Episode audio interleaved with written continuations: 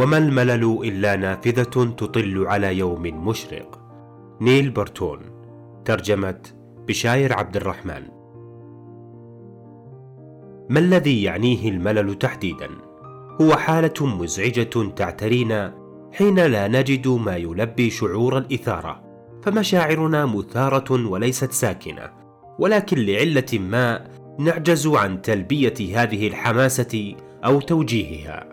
قد يرجع ذلك إما إلى أسباب داخلية كافتقاد الإلهام أو التركيز أو الدافع، أو لأسباب خارجية كانعدام المحفزات أو عدم تهيؤ الفرص، إذ إننا نود أن نقوم بفعل أمر شيق ولكننا نعجز عن ذلك، وما يزيد الطين بلة أننا نجد أنفسنا محبطين بسبب وعينا بهذا العجز.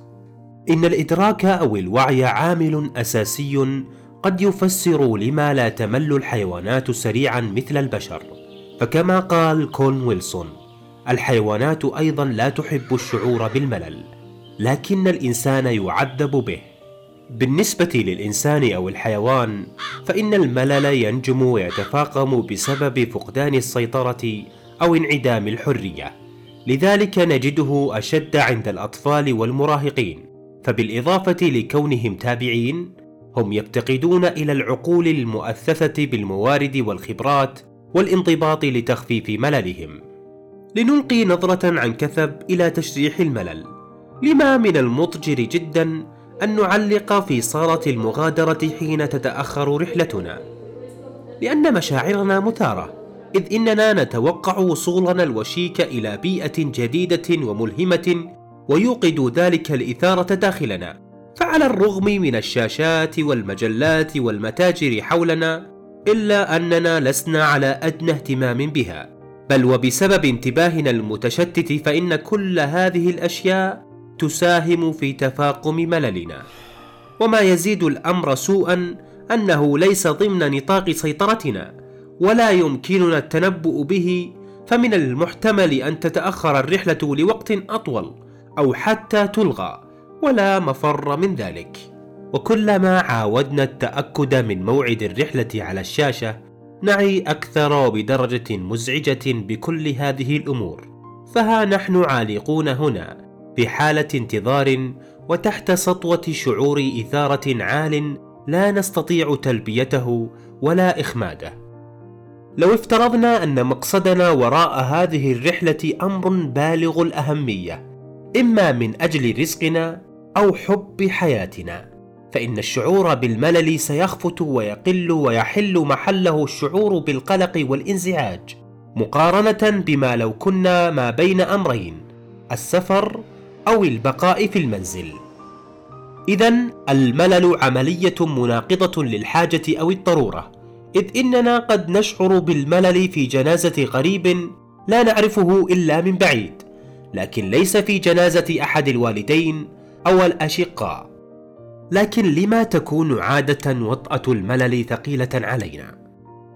جادل الفيلسوف الألماني في القرن التاسع عشر آرثر شوبنهاور بأن الحياة لو كانت تفي بمطالبنا وتستند إلى معنى جوهري لما وجد الملل، لكن انبثاق شعورنا بالملل دليل على أن لا معنى، إنه تعرية لمشاعر مزعجة نحاول أن نواريها غالبا خلف أنشطة مؤقتة أو مشاعر مضادة، وهذا هو أس الدفاع الهوسي، إذ إنه محاولة لدفع مشاعر اليأس والعجز بعيدا عن الوعي، إما بكبتها ومهاراتها خلف أنشطة هادفة، أو محاولة السيطرة عليها بادعاء مشاعر من النشوة أو أي مشاعر أخرى. في رواية ألبرت كامو السقوط عام ألف وتسعمائة وستة وخمسين يتحدث كلامنز لغريب: لقد عرفت رجلا أفنى عشرين عاما من حياته من أجل امرأة متقلبة المزاج، حتى أدرك ذات مساء أنه لم يحبها قط. لقد كان مثل معظم الناس يشعر بالملل، وهذا كل ما في الأمر. ضيع نفسه في حياة مليئة بالتعقيدات والدراما من أجل وهم، وهذا يفسر معظم الالتزامات البشرية. يجب أن يحدث شيء، يجب أن يمتلئ الفراغ حتى لو كان بالعبودية في اللا حب بل والحرب أو الموت. إن الأشخاص الذين يعانون من الملل المزمن هم أكثر عرضة لخطر الإصابة بمشكلات نفسية مثل الاكتئاب والإفراط في تناول الطعام أو حتى الميل للكحول والمخدرات. وجدت دراسة أنه عندما يوضع الناس وجها لوجه مع الملل في بيئة تجريبية فإن العديد منهم يميلون إلى تعريض أنفسهم لصدمات كهربائية مزعجة ببساطة من أجل تشتيت انتباههم عن أفكارهم الخاصة أو إزالتها. بينما خارج البيئة التجريبية في العالم الواقعي تزايد الإنفاق في العالم لمكافحة الملل، حيث من المتوقع أن تصل قيمة سوق الترفيه والإعلام العالمي إلى اثنين فاصلة ستة تريليون دولار بحلول عام ألفين وثلاثة وعشرين. ولو نظرنا عن كثب لوجدنا الفنانين والرياضيين أكثر من يحظى بشعبية والأعلى أجورا.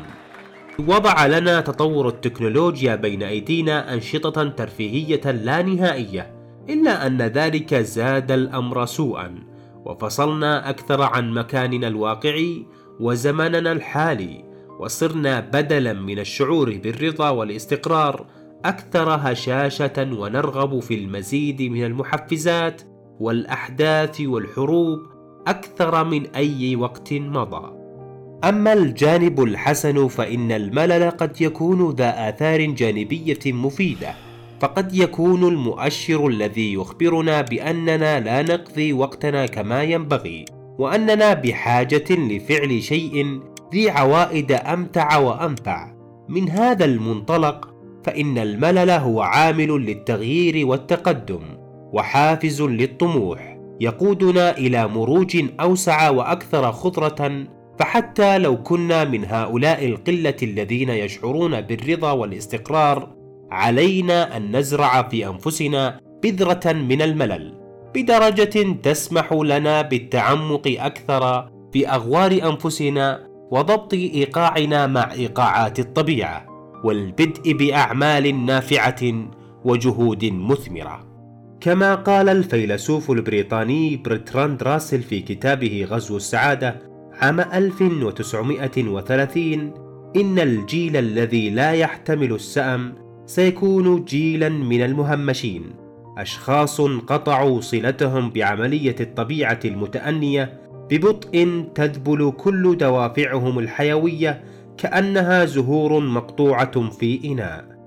في عام ألف وتسعمائة وثمانية عشر أمضى راسل أربعة أشهر ونصفا في سجن بريكستون بسبب الدعاية السلمية، لكنه وجد أن أجواء العزلة ملائمة ومحفزة للإبداع.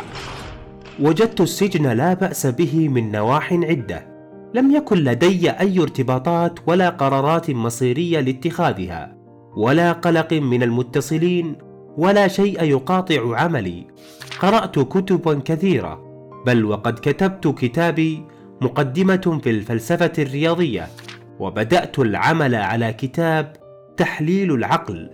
ذات مرة عندما كنت أقرأ كتاب فيكتورين برازون لستراتشي ضحكت بصوت عال لدرجة أن الحارس جاء ينهرني قائلا إن علي تذكر أن السجن عقوبة. حتما لسنا جميعا مثل برتراند راسل، فكيف يمكننا كبشر أن نتعامل مع الملل بطرق أكثر جدوى إن كان الملل كما ذكرنا وعيا بالإثارة التي نعجز عن تلبيتها؟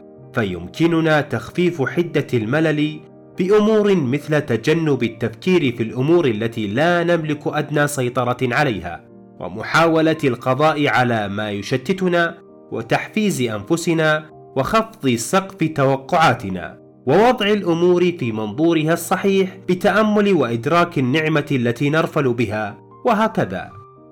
لكن بدلا من خوض هذه المعركة اللانهائية ضد الملل من الأسهل والأجدى أن نحتضنه، فإن كان الملل نافذة على الواقع والحالة الطبيعية وبالتالي على الحالة البشرية، فإن خوض هذه المعركة كسحب الستار على هذه النافذة، فكلما زادت حلكة الليل اشتد لمعان وبريق النجوم.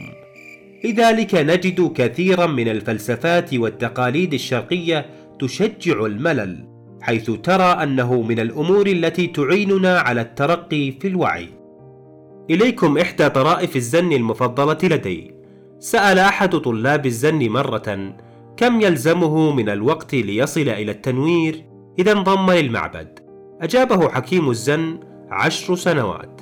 سأل الطالب ماذا لو عملت بجد وضاعفت جهدي؟ أجاب عشرون عاما. إذن بدلا من محاربة الملل انسجم معه واستمتع به واظفر بمنافعه. باختصار، كن أنت نفسك أقل مللا. قال شوبنهاور إن الملل ليس إلا نقيض الافتتان، إذ إن كلتا الحالتين تعتمد على أن تكون خارج الموقف لا داخله. ففي المرة القادمة التي تجد نفسك فيها في موقف ممل، تماهى معه بدلا مما تقوم به عادة من محاولات الهرب منه. وإن بدا ذلك بالغ الصعوبة، فإن حكيم الزن ثيت نات هانه يقترح إلحاق كلمة التأمل لأي نشاط نجده مملا، على سبيل المثال التأمل أثناء الانتظار في الصف. كما يعبر الكاتب الإنجليزي في القرن الثامن عشر سامويل جونسون، من خلال تأمل الأشياء الصغيرة نحقق الفن العظيم في الحد من البؤس وإرواء السعادة قدر الإمكان.